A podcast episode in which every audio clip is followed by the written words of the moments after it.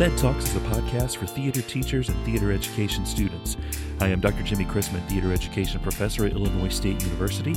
Each week, I want to bring you stories and interviews from experienced K 12 theater teachers, current theater education majors, and professors of theater education that will warm your heart, renew your faith in teaching, and provide resources to better your practice in your theater classroom. Hello, everyone, and welcome to season two, episode 32 of Fed Talks. I'm Jimmy Chrisman, your host, and I am really excited to bring this episode to you. Um, when I was looking at going to colleges, I applied for the North Carolina Teaching Fellows Scholarship, and my guidance counselor brought in a group of UNC Charlotte teaching fellows to my high school to talk to us about the program and what it was like. And my guest today was in that group and she inspired me to want to go and study education. So I went to UNC Charlotte on this scholarship. Um, I, I, approached her at our picnic uh, of the teaching fellows that we had at the beginning of the year and uh, introduced myself. She did not remember who I was, and I'm sure she thought I was this weird freshman just approaching her and who was absolutely in love and infatuated with her. Um, but KoKo and I became great friends uh, throughout my freshman year, and uh, she's the reason that I went into theater education. And uh, she took me to my first uh, college audition. We were cast together as leads in The Good Woman of Szechuan by Bertolt Brecht, and she uh, again was just one of my best friends that first year of college and she she had me take a creative drama class and that's where I realized what I was supposed to be doing with my life. So I owe my entire career to my interactions with KoKo Thornton, and uh, she's just an absolute delight. And I know you're going to enjoy hearing her conversation. Her passion for what she does just explodes off of the speakers of whatever you're listening to the podcast on and i i just hope you enjoy her infectious energy and uh, you are you walk away inspired just like i did 22 and a half years ago and like i did again after i had my interview with her. So KoKo thank you for talking with me. I hope you enjoy my conversation with miss KoKo thornton I am ecstatic to have on Fed Talks this episode Ms. KoKo Thornton. She is a high school theater arts teacher at Enloe Magnet High School in Raleigh, North Carolina. 22 and a half years of teaching. And uh, I will I will share a little bit more about my adoration for KoKo in just a minute, but I'm going to have her introduce herself to you. KoKo, welcome to the show. Thank you, Jimmy. I'm so happy to be here. So, tell me a little bit about um, about you and your program, and kind of your SparkNotes journey to where you are now. Sure.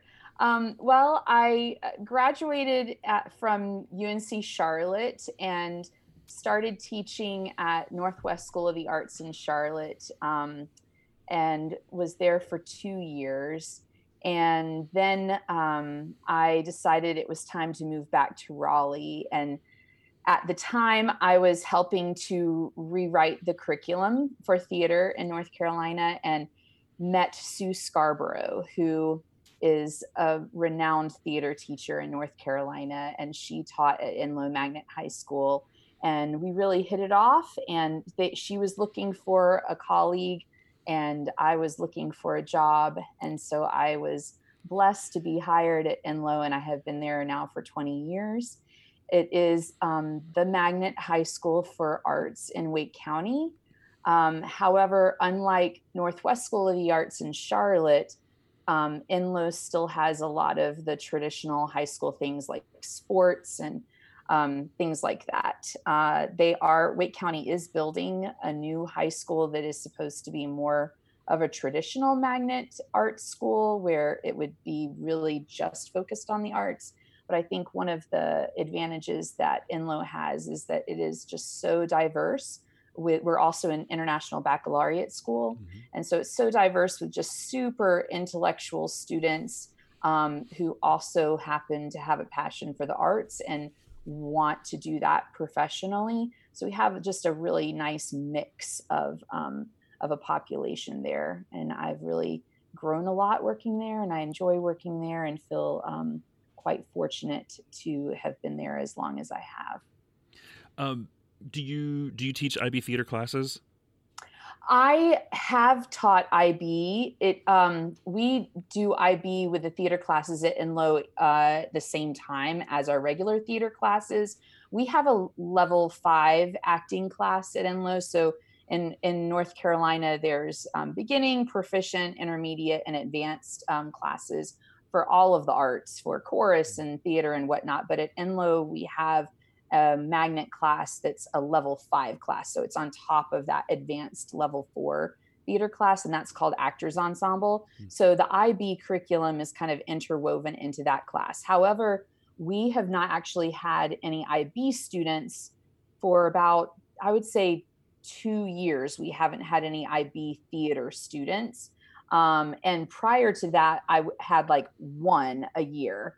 But next year I have two IB students. So they'll they'll be in the same actors ensemble class as all the other level 5 acting students, but uh, they'll just have additional work and some of their projects will be um, you know more geared towards the international baccalaureate curriculum. Yeah.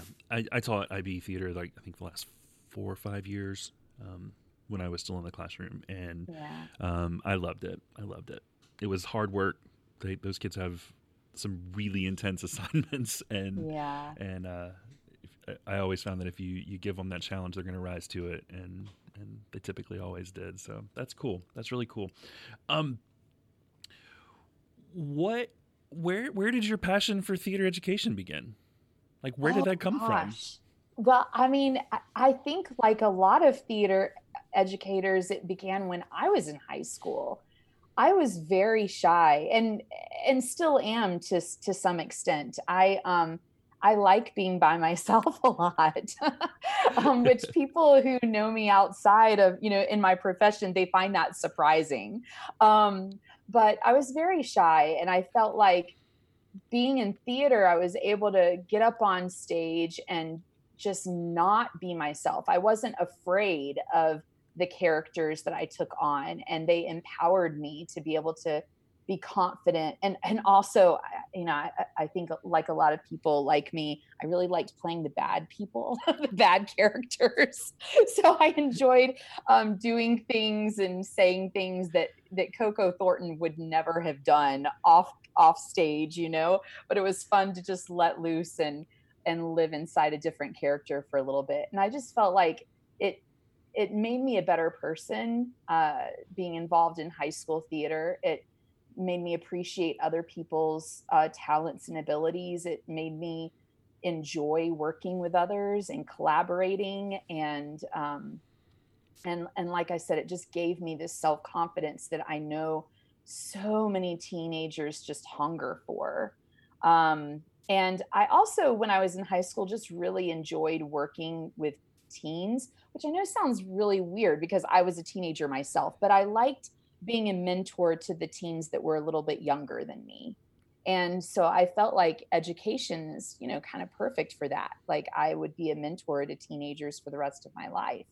And um, and to be able to share my love of theater and the arts with them uh, even better, you know. So um, so I just knew going into college that eventually I would want to teach high school theater However, when I first went into college, I was an English major, but that changed within the first semester being there.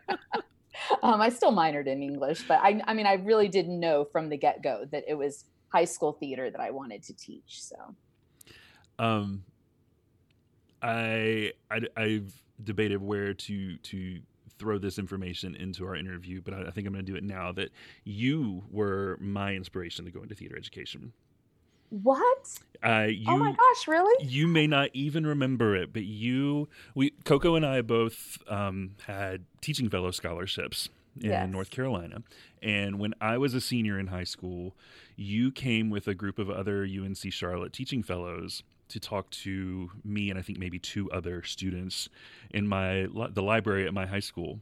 No, I remember that. I do remember that. And I you you sold me on teaching.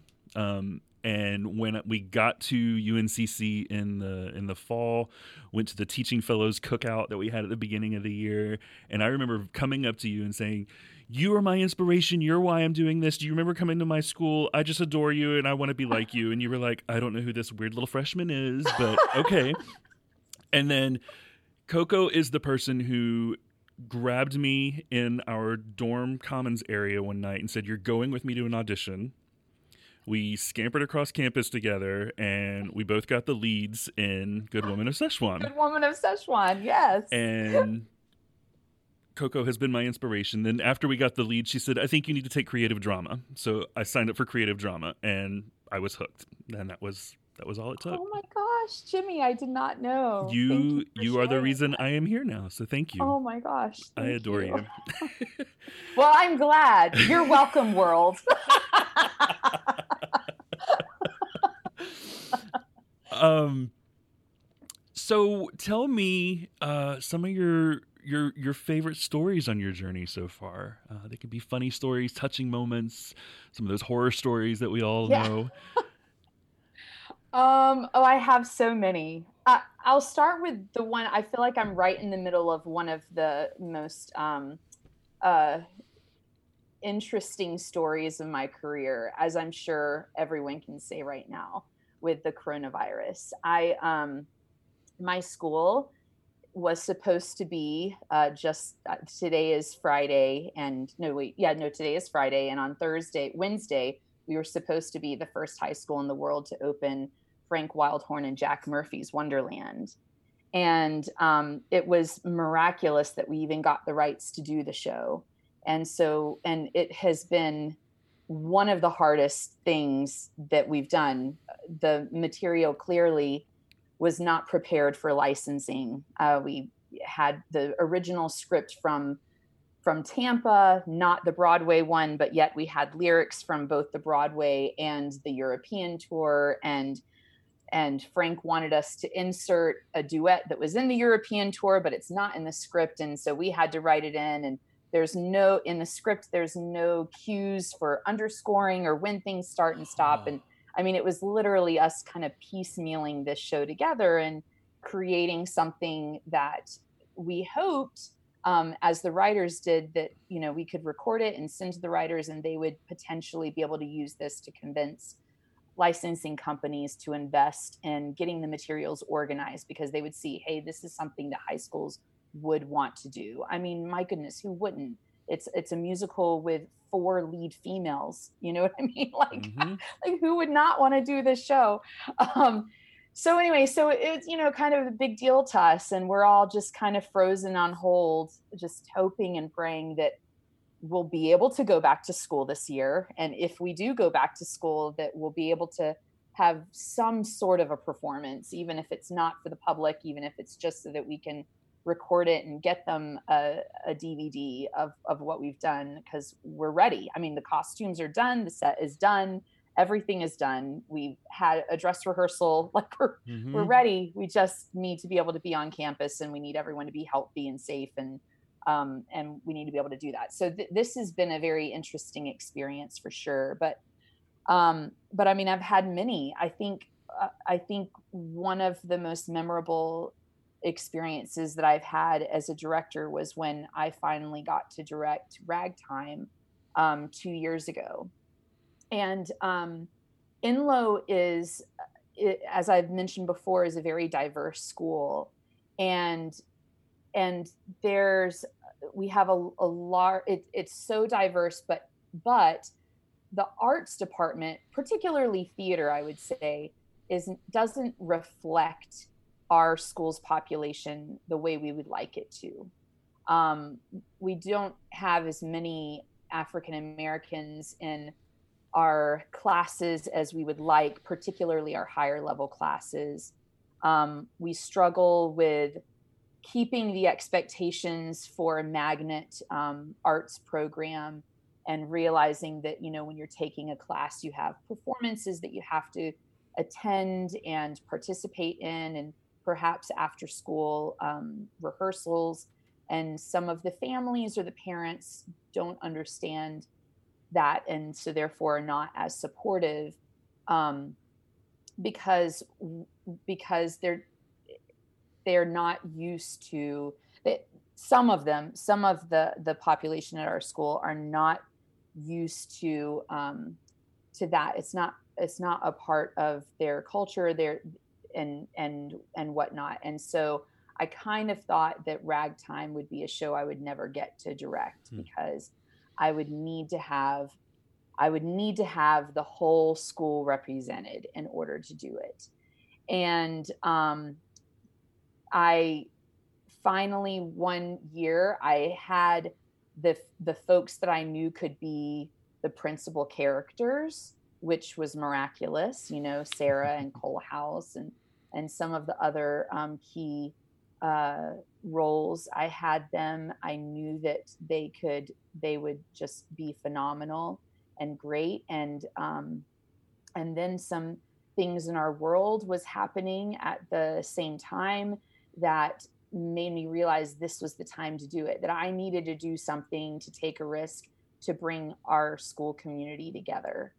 And so I went to the Black Student Union at our school and um, told them about the show and asked them to do some research on their own and and said that we want them to be a part of this and we we want them to feel like that this is their story too that they can share and um, and that was tough too because obviously there's language in the show that mm-hmm. um, still offensive uh, and it was something that you know couldn't and in my opinion shouldn't be changed because i felt like that was part of of the story and part of our history and part of teaching the audience why that language is wrong and um, and why how characters treat each other in this story why that's bad and why we need to stop it because it's still happening today, despite the fact that the story is taking place a long time ago. And so we addressed all of those things as as a cast, as a school community. We had um, people come in and, and talk to us about those things. We addressed it um, during the performances before each night of the show. We had faculty members um, come and do pre-show talks about mm um, racial relations and um, and just other topics, uh, even you know even immigrant situations and, and things like that. Other things besides just race that are addressed in that particular musical. And after the show was over, we had a talk back, like after the whole run of the show, where people could come if they felt like their hearts were heavy about things and they felt like they wanted um, some they wanted to talk through some of the emotions that the show brought up. So we had that, and it just was such a positive experience all around. And um, I had students who, to this day, tell me that that was the most impactful art experiences that they've been a part of, and that they felt like they were heard. And and that's you know that's all that's all a theater teacher or director can really ask for. I think you know um, plus, it ended up being just a really wonderful show. Um, so that was like kind of the the the uh, cherry on top was that the performance was great, but that wasn't the most important thing. Obviously, the most important thing was how it really um, affected all the people Im- involved, including the audience, and allowed our community as a school to really come together. And um, and fortunately, I'm happy to say that our numbers of folks auditioning that represent uh, more diversity in our school has continued to increase after that. So um, hopefully that will continue to be the case so that all of our shows can can be as uh, beautifully diverse as that one was. So. Well, and sometimes it's just taking taking a risk and and and that representation you value those students you value their voices you value their experiences and yeah. them knowing that know that you're a place that they can go to explore something new right right yes and and being patient with the learning process mm-hmm. you know i mean there there is a difference between when you're working with a student who has been involved in theater in their community and in their schools since they were in elementary school versus someone who is you go to them and you say, Will you please just trust me and audition for this show and come on this journey with us? You know, like there's going to be a learning curve. And so you have to be patient and you have to communicate with the parents so that they understand that yes this is a, a time sacrifice on the part of the students and on the families um, but in the end it's worth it and that they learn a lot and um, they grow a lot and everybody's the better for it so um, but you know that that t- that takes learning and patience and understanding on everybody's part mm-hmm. because even that the student who has been a part of theater since elementary school like they have to be welcoming and they have to be patient and they have to help teach and um, encourage and be the cheerleader for the students who are nervous about this and have never done this before and don't know what to expect um, so it, uh, it, it's a it's a good experience for everybody involved if they can be um, open and patient and um, accepting of of everyone. I'm I'm just curious to know if with uh, with the the strong subject matter of ragtime, um, did you have anything in place? And and you may not have, and if you didn't, that's okay. Um, it, for uh, for de-rolling and and helping with those students as as they were dealing with that material and with one another and and being able to leave the role on stage and then step back into their real yeah. life. Yeah. Yes. Um, we before before most of our rehearsals, I would um, send out kind of like a a weekly like this is the I hate to say thought of the day. It would usually be like either um, a clip of a video, like a TED talk, or an article to read, or something like that. Mm-hmm. And then when we would come together as a whole ensemble, like the whole group for those big rehearsals, we would talk about it. We would say, okay, so you read this article um, about this particular topic. Like, let's talk about it for a few minutes. And so, um, and so we took time out of our rehearsals to address those things. And we, um, you know, when we had scenes where, like for example, with you know, like Willie Conklin and um, and uh, Coalhouse and you know the the firemen. For those that are familiar with the show, the firemen are kind of the the racist um, characters in the show, and there's some pretty intense scenes between them and um, the main character Coalhouse.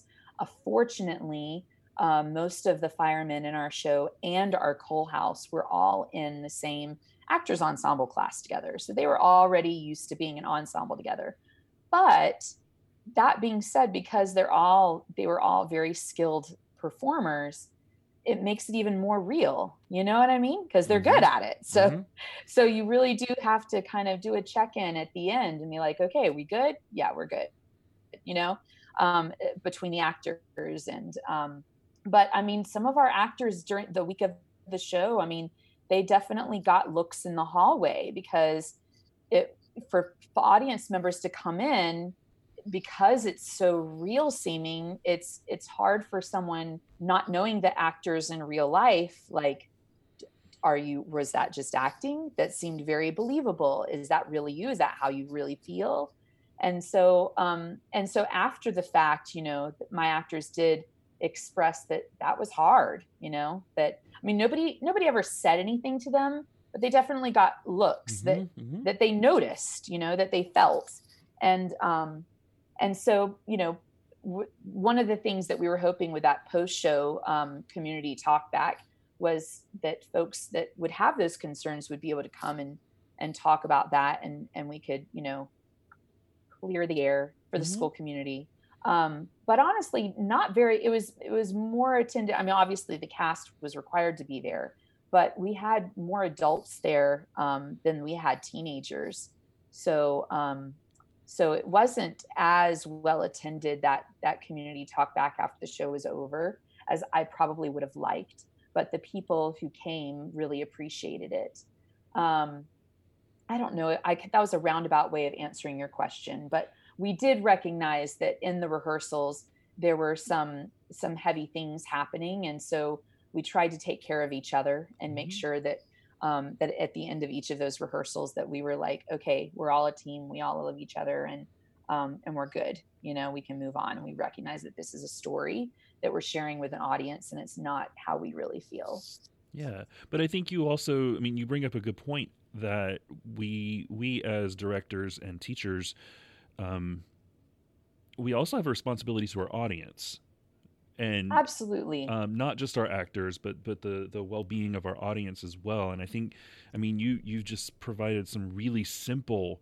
Um, strategies that, that directors can put into place when, when dealing with some heavy content to, to help their audience that you know you're about to see a story this is just these are not real people these are actors playing these characters and then right. providing that space afterwards as well to to process that and deal with that so i think it's important that you bring that up yeah absolutely. Another thing we did for that show is we had um, uh, television monitors in the lobby as people were arriving that had um, had video clips of just like real life um, real life uh, video of when, for example, the immigrants coming to Ellis Island and like clips about who um, who Booker T. Washington was, and so that they so that they would be reminded. They may have learned about those things when they were in school, but just to be reminded of those things before going in to see the show,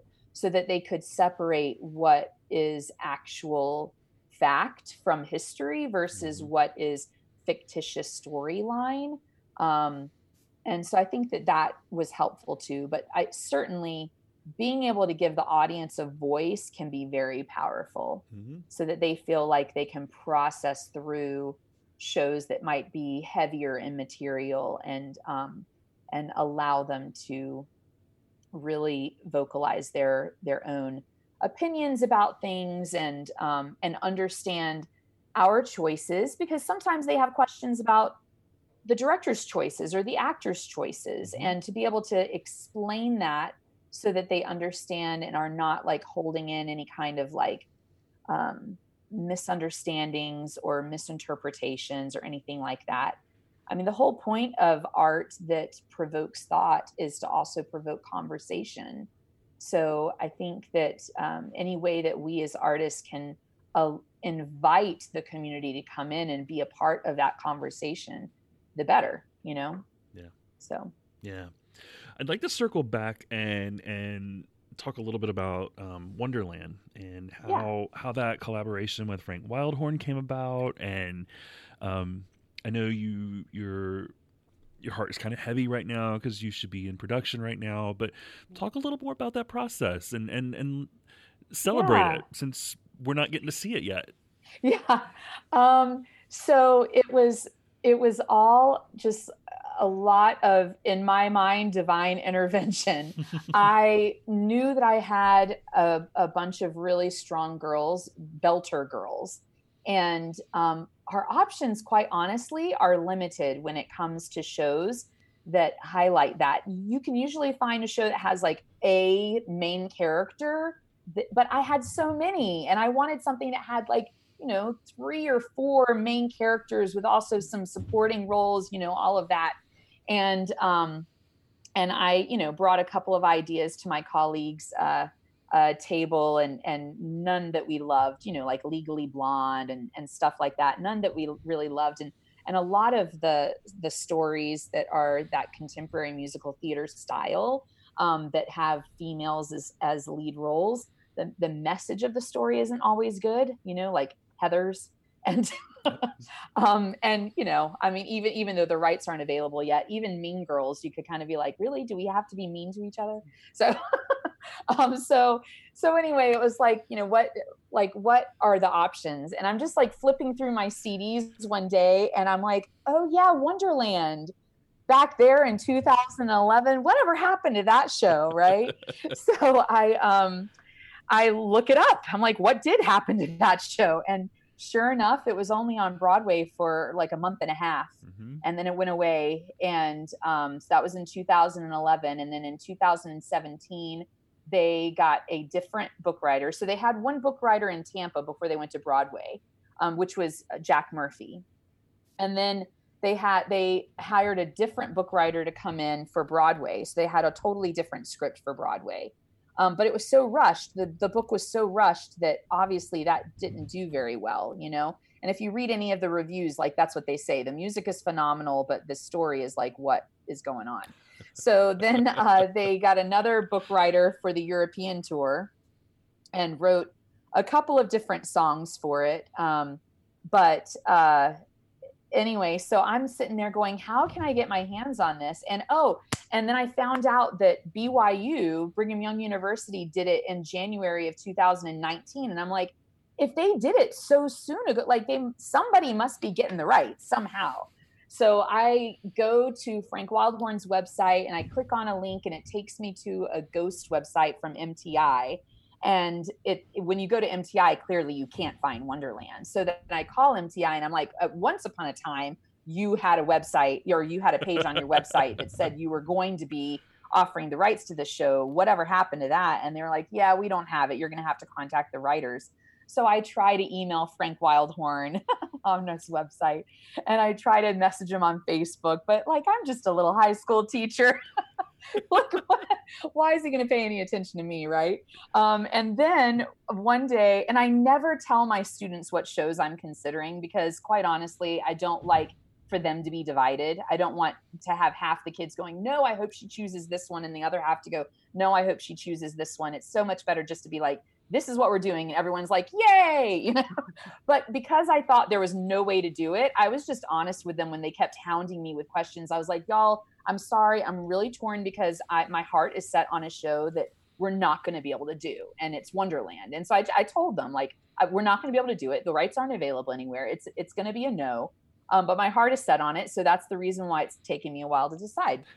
And one of my students is like Miss Thornton, you know, Lauren Kennedy, um, who some people might recognize the name from like Spamalot and um, Les Mis, and she was uh, Alice in like the workshop versions of the show. And she's from Raleigh, and she's the artistic director at Theater Raleigh, and went to Broughton High School, which is Enloe's rival. Um, so I was like, oh, and I've met her before, but like we're not on you know first name basis. I didn't feel comfortable just like emailing her up, you know, but my student um, had been in several of Lauren's shows at Theater Raleigh. And I was like, why don't you ask her if it's okay for me to contact her and ask her about this? And Lauren quickly said yes. And so I did and explained to her why I thought that this show is perfect for us. And she emailed Frank and Jack. And Jack got back to her immediately and said he was very interested. But at the time, and this was at the end of last school year. So we're talking um, early uh, June. Um, but Jack Frank was in um, was in Japan at the time, and um, and so he was basically too busy to worry about it. So all summer long, I'm hanging on this 50% yes. You know what I mean? I'm like, is and I email her every other week because I don't want to bother Lauren, but I'm emailing her every other week saying, any word, any word yet? And I just can't move on, even though I'm feeling quite the pressure to just make a decision about what show I'm doing so that I can start working on it. You know, I usually use the summer to really prepare, and I don't have a script or anything for Wonderland. Um, but I just can't move on until someone tells me no for sure. And sure enough, the very first day of classes, I get an email from Lauren that says, Congratulations, I can't wait to see your production. And I'm like, Congratulations, what? what? and so I scanned down the email, and she had copied um, the email from from Jack and Frank, and they both said, Yeah, go ahead, Enloe can do it.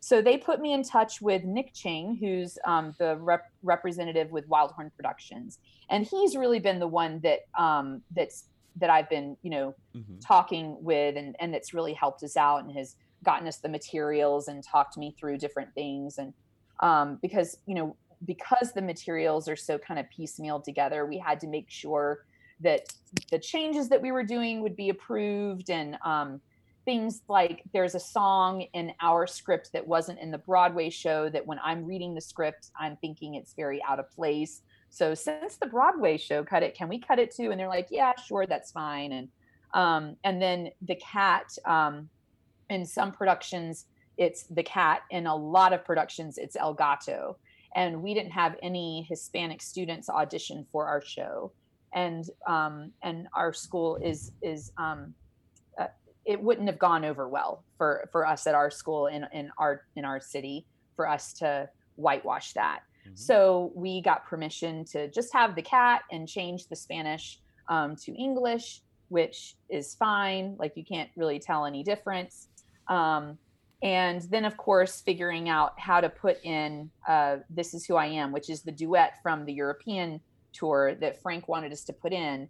And I was like, I was like, Nick, where does it go? And he's like, Well, I can't tell you because the writer for the European script doesn't isn't giving anyone any permission, isn't giving rights to his show. So I can't even tell you where they used it in that script. So you're just gonna have to decide where you think it works.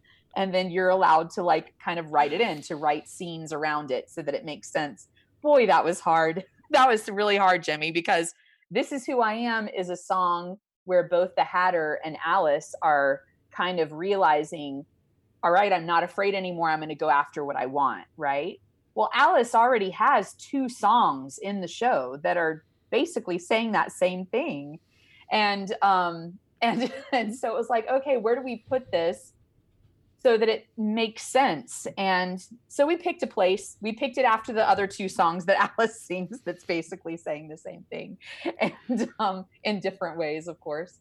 And and we wrote the scene like i used my students uh, the, those that were playing those those roles i used my students to write the scene around the scenes around it and literally at the first we've had two dress rehearsals last friday and last saturday after last friday's dress rehearsal i had an epiphany and i was like wait I, I it was bothering me that alice was hot and then cold and then hot and then cold right? That she's singing these songs where it's like the first song is like okay i'm not afraid anymore and and i see who i am now and then the next song she's like no now i see who i am and then the next song she's like oh wait i'm not sure. Okay now i know who i am. You know what i mean? Yeah. It was so weird so i realized instead of the hot and cold we need to just make it like warm hot and on fire. And so we ended up changing like literally on friday changing the scene around that duet. But that's what happens when you're creating a show that's no one's ever done before and you're using materials from three different sources pretty much like you like you have to not be afraid to make tough choices right at the last minute and you have to not settle for mediocre just because you think there's not enough time and this is also when i knew that ex- after school activities were canceled. So I knew that we were going to be limited, but I thought we might be able to still have an in school performance. So even though we knew that things were kind of not certain, like I couldn't just settle. Like I couldn't be like, this will be good enough, you know? Yeah. Like we want to make sure that it's the best work that we can put out there. So if I have an epiphany and we need to change the dialogue, uh, the day before our very last dress rehearsal before we go out on a indefinite break then that's what we do you know but, so but what a cool experience for not only your kids but for you i mean for working with with those people out in in musical theater world and i mean giving them a real world experience of these changes can happen all the way i mean even through previews. Right absolutely. And i think it's really good for the kids too because we have some students that are interested in playwriting and i'm sure all theater teachers out there can understand when you have a playwriting unit and you're like okay make revisions and really what they're doing is making edits and you're like no no no no no you don't understand this is not about spell checking this and taking a line scene. in there a revision means that you might have to like turn things upside down you know and so for them to see a show, a script that has already even been on Broadway and has already had a European tour and is still in the process of being tweaked and turned around and flipped upside down and all of that. I think it's a really valuable experience for them. So hopefully they they got that. Well, what is... we'll see different things in our playwriting unit from now on. well, I mean, just from what you can tell so far, what is their um, what is their perspective and and their their feelings on on the process so far been like? I think that they have really learned to kind of roll with the punches, you know? Like I mean, we we set aside the same amount of rehearsal time for this show as we have any of our other shows. But we've had to spend, despite the fact that the music, the two music directors and I have spent a great deal of time on our own once we got our hands on the music back in the fall, like trying to go through and sort through everything. We still have had to spend a great deal of time in rehearsals trying to figure out like cue lines for underscore music and how much of that underscore we actually need for this amount of dialogue. And it takes so much time. And even like the choreography because we would were using the CD and we checked and the CD is the same as the score that the students have for what they're learning but then later on we got the scores for the musicians for the pit and when ah. comparing that we realized oh there are some differences and so trying to like in rehearsals figure out how to make those adjustments a, a lot has eh, the students have just had to kind of like be ready and mm-hmm. and not stress out about the fact that there was uncertainty ironically in today that that uncertainty is this kind of overall thing that we've that we've learned through the process is that we're not really sure how all of this is going to piece together because we're kind of making it happen on the spot right? And um, and that that's a, a mystery and a challenge and that we have to be open to change. And then here right here at the tail end of things right before we open we get the biggest change of all with you know screeching halts everybody on hold everything frozen in place and we are uncertain about what's going to happen when we're going to get back to school, if we're going to be able to perform it.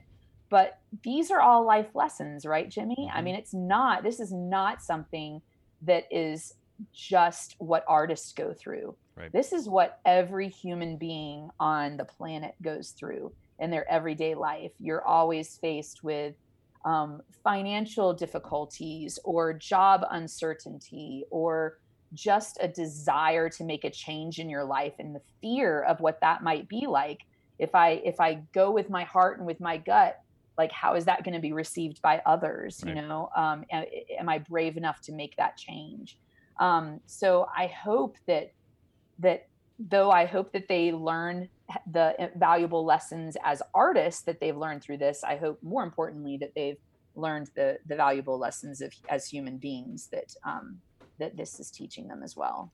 Yeah, I certainly hope that you get to perform uh, and, and get to go into production uh, pretty soon. Um, I hope that your kids get to go back and, and bring that to life that they've been working on and, and rolling in for, for so long. Thank you. Me too. Um, I don't want to give uh, coronavirus um, too much more power, but I do want to ask what what are some some strategies or things that you're doing as you're you're because I'm assuming you're rolling into some online teaching as well. Well, actually, our county has said that we cannot give any assignments that would be graded during this time because they're mm. concerned about the number of students that don't have um, access to the internet. And um, so we can give um, supplemental materials and things for students to do to just keep them um, from not being bored at home. But right now, we have been told do not give anything that would be new material that they can do at, at home. However, um, because we also know that uh, this is going to be a longer break than was initially you know told to us we were told it's going to be at least through march the 27th and our governor has said North Carolina schools will be out longer than that. So we know it's going to be further. Um, our school system and um, our state superintendent, they are coming up with plans now on how to instruct the teachers about what is expected as far as um, virtual learning goes. Um, so, you know, a lot of teachers, particularly those who are already very tech savvy, they've already started planning because they they already know like this is coming so this is what i'm doing um, i will readily admit that i am not as tech savvy as those people so i have not actually started preparing anything virtually though I have thought a great deal about it and I have been looking at the resources that other people have been sharing because it's everywhere. I mean, mm-hmm. you get on Facebook and people are like, hey, here's this thing that I discovered, maybe this, you know. So I'm looking at it and trying to figure out what is going to be the best for me and my students, but I haven't actually like created anything yet. I don't have a clear plan yet because um, this is definitely going to be uh, new territory for me as well. I'm sure I'm not the only teacher out there that um, that is that's in that boat. Um, but um, I hope I'm not skipping too far ahead. but I was going to say the best resource out there for teachers are other teachers. Yeah. And so, um, I mean, I know that I have colleagues that I'm going to be able to turn to. I mean, already, I mean, like I said, already, like you go in your inbox and teachers are like, hey, here is this, I found this, I found this. And it's all about virtual learning and how to do that, even though they've been told, don't do it yet, you know? Yeah. So we're ready. Teach, I mean, we're teachers know how to know how to make things work with um, little uh, resources and um, little money. And so we're going to make it work when, when we're called to action for sure. Um, yeah, that was. When you are not thinking about online learning, what is one of your favorite lessons or projects that you, you teach or do with your kids? Oh, I have two that popped in my head immediately. One is with my um, intermediate theater students. So this would be ninth and 10th graders. And, um, and this uh, is a unit where I put them into groups of uh, four to five students. And within the group, they collectively come up. Well, I've, I've actually done it two ways. I'll either give them a generic description of a set, like you have a tropical region that is very has very little touch from humanity in it or you have a war torn country or whatever. Or i will tell them to pick a book that they've all read um, which is the harder way to go because when you have like mixed uh, grade levels a lot of the students haven't read all the same mm-hmm. books and whatnot. Um, but nevertheless i give them either a set description like a location or a book that they've all read. And one person in the group is the playwright and one person is the publicity designer, one's the set designer, one's the costume designer, and one's the makeup designer. And they all have to do like dramaturgical research um, for their play, if it's a if it's a book, or for this location that they've come up with, and they have to come up with a beginning, middle, and end to their um, to a, a play that doesn't actually exist. You know, um, when it's a book, it's a very interesting process because figuring out what parts of the book you need versus which what parts of the book you don't need because certainly when you take a book and you put it on stage you can't have everything in it you know that's in the book. Um, so how you would come across how you would go about editing the the plot line so that you have minimal locations and um, and yet you get the whole the whole storyline coming through. And the the playwright has to come up with a very detailed character list like really analyze each of the characters that would be in the show and also a plot outline. And then they have to write in correct playwriting format of course um, one of the scenes from their show. They don't have to write the whole play because that can be a, a long process obviously if you're talking about a full-length play. Um, and then the costume designer has to do their research along with everybody else and um, come up with five uh, well sketches of um, five different characters and then final renderings of five different characters with fabric swatches. And then they have to realize one of their costume pieces that's approved by me. So it doesn't necessarily have to be sewing involved, it could be costume crafts, but they have to like create something that they've designed. And the makeup artist has to do the same thing as the costume artist, only they have to put the makeup on someone. They have to actually like execute um, one of their makeup designs on someone. And the set designer has to do a floor plan to scale floor plan and a color rendering. And then the whole group together, oh, the publicity person has to do um, uh, three concept uh, sketches of their or um, or creations of their poster, and then one final poster, and also a whole publicity plan. So any kind of press releases or additional stunts or um, memorabilia or whatever it is that they're going to do um, for media um, uh, to publicize their show. And then the whole group together has to build a model of the set design. So it's a big, long project, but it really is good, especially since at our school we have separate multiple levels of technical theater. And not all of our acting students, though we encourage them to do so, take the technical theater classes. So within our theater um, intermediate class, to have a unit where they're exposed to that so that we really see what their skills are and um, what their interests are outside of just acting then it really um, makes them have number one a better appreciation for all the t- technicians obviously um, but also you end up you know discovering future set designers and future um, and and things like that. So it's uh, really very exciting, and they have you know some learner agency with that because they get to pick which role they want within their group.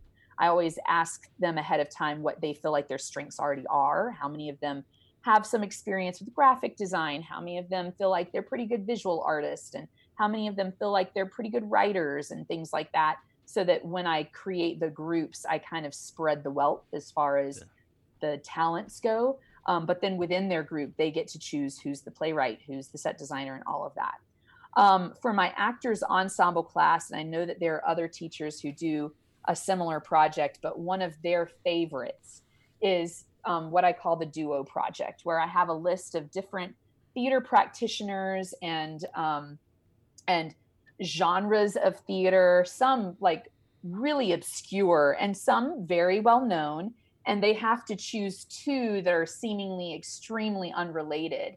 And then they have to devise a theater piece that incorporates both of them and, and really marry, marries both of them seamlessly together. They also have to do quite a bit of research of course and present a lesson to the class to teach us about the two different um, genres or theater practitioners that they selected.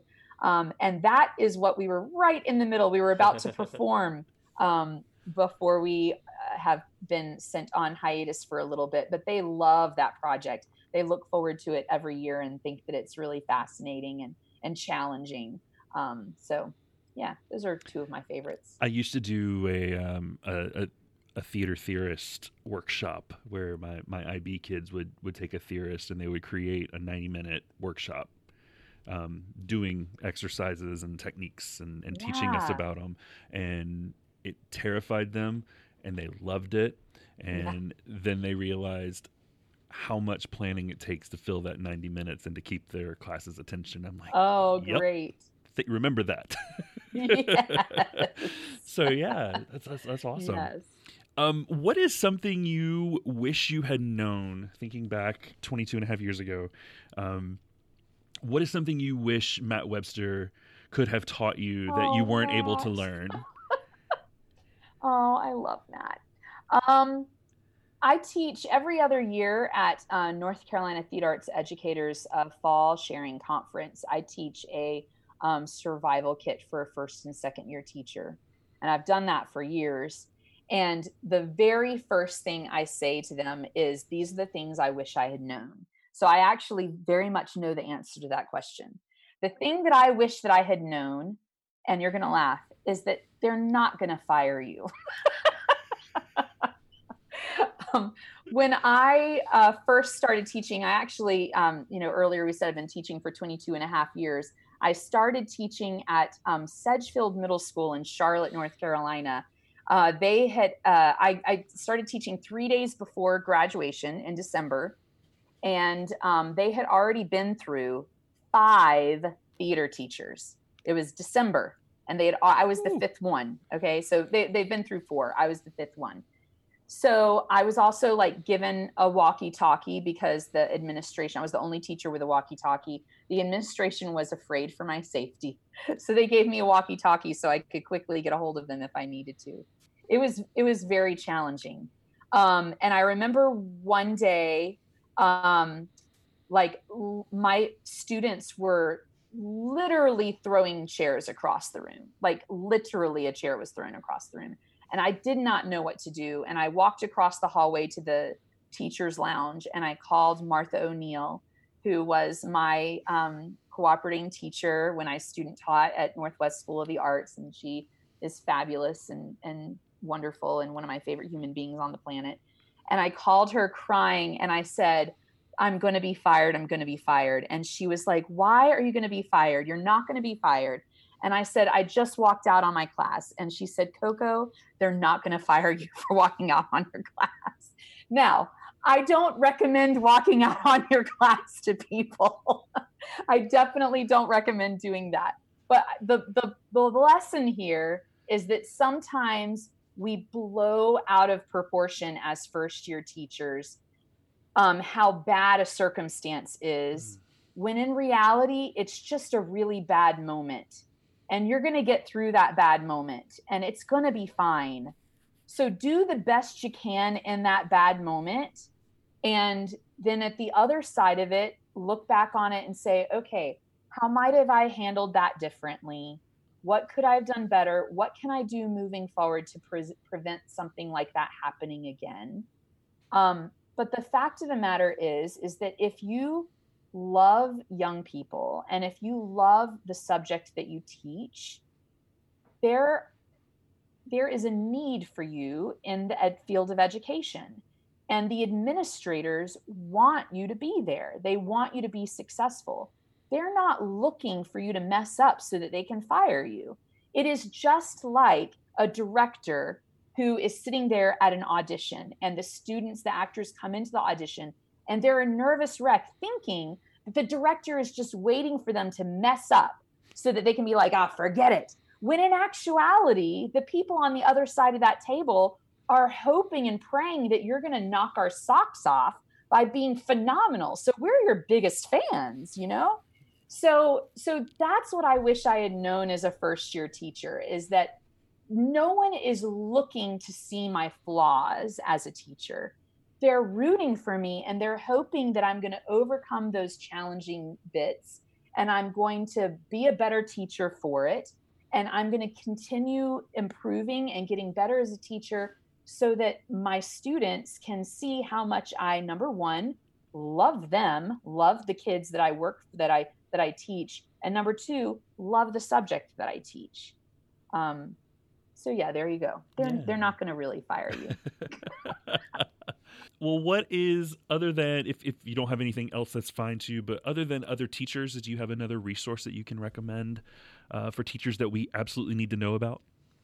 I think um, I think that related to other teachers, see if there's not some professional. Um, organization in your state. Like in North Carolina, it's North Carolina Theater Arts Educators, um, uh, also North Carolina Theater Conference. And I know that different states have different things, but see if there's not some state organization that's just for theater teachers because that is such a huge resource. I mean, I I'm fortunate where I'm at a school where there are three theater teachers. I'm one of three theater teachers. Um, but most teachers are just by themselves, and some teachers are the only theater teachers in their county. So any way that you can like reach out and become a part of these organizations, um, I'm always like a little saddened when I when I go to these conferences and I I see what resources are being provided for teachers, and I think of how many teachers didn't come to the conference, you know, and I'm like, man, like there's so much here, and and you're really missing out. Um, so I would just encourage to like reach out and, and find out what is available in your state as far as um, as far as a real community of of other professionals that can that can help support each other. Yeah. And do you have any parting words of wisdom for new teachers coming into the field or veteran teachers just needing an encouraging word right now? I think for new teachers, I would say um, to to press forward and not give up and to really live for those light bulb moments that we know we see when when students eyes light up with what it is you're teaching them and um, focus on them. We can get bogged down a lot by the educational red tape and the requirements put on us by administration and by um, by the state. Um, and if you focus on the students then you're you're never going to question like why you're doing what you're doing um, for veteran teachers you know i think it's probably the same thing actually. Um, you know it's it's it's hard like you've put so many years into a profession and you think how much longer can i do this? And yet you're too invested in it as you know as far as like waiting for retirement benefits and everything. You feel like you can't really leave. Um, but you, you it's important to if you focus on the kids then you're not i don't think that you can get burned out. I don't think you can. I mean i think that there i think that we can lose our patience sometimes with um, with uh, the red tape and years after years of uh, of maybe you know lack of respect by government officials and and that kind of thing. But if you focus on the students then everything else will be worth it. I really really believe that they are why we do what we do. And so i would just keep your eye focused on them and and and try to let everything else roll off of your back. Um, and then you'll you'll keep that joy that you that you've always had for your for your job. You know our it's it's a blessing to be able to teach theater. So all of the theater teachers out there just remind yourself of um, what a great privilege it is to work with young artists and to see like where they go and what they're going to do with themselves. And even if it's not in theater it's sometimes it's even better when it's not in theater because you see that what you taught them in theater um, helped them be better than all the other people in their field that didn't take theater. Yes Well, KoKo, thank you so much for taking time to talk with me. Um, let's not do 22 and a half years before we yes, talk again. Let's not, Jimmy. uh, but thank you for all that you are doing for not only your students at your school, but for across the state and and and hopefully teachers now who hear this across the, the country. So thank you for everything you're doing. You're welcome. It's been a pleasure. Thanks for having me just like grabbing coffee and catching up with a friend and never missing a beat. So, KoKo, thank you for joining me. It was a pleasure chatting with you and catching up and just hearing about all the amazing things that you are doing with your students now. Um, I knew as a freshman how special you were. And um, like I said, 22 and a half years later, it was just an absolute joy to see you so on fire for what you inspired me to do um, and what you are inspiring so many young kids to do and to pursue. So thank you for all you are doing. Thank you, audience, for listening and tuning into this episode. I hope you uh, got a lot out of it.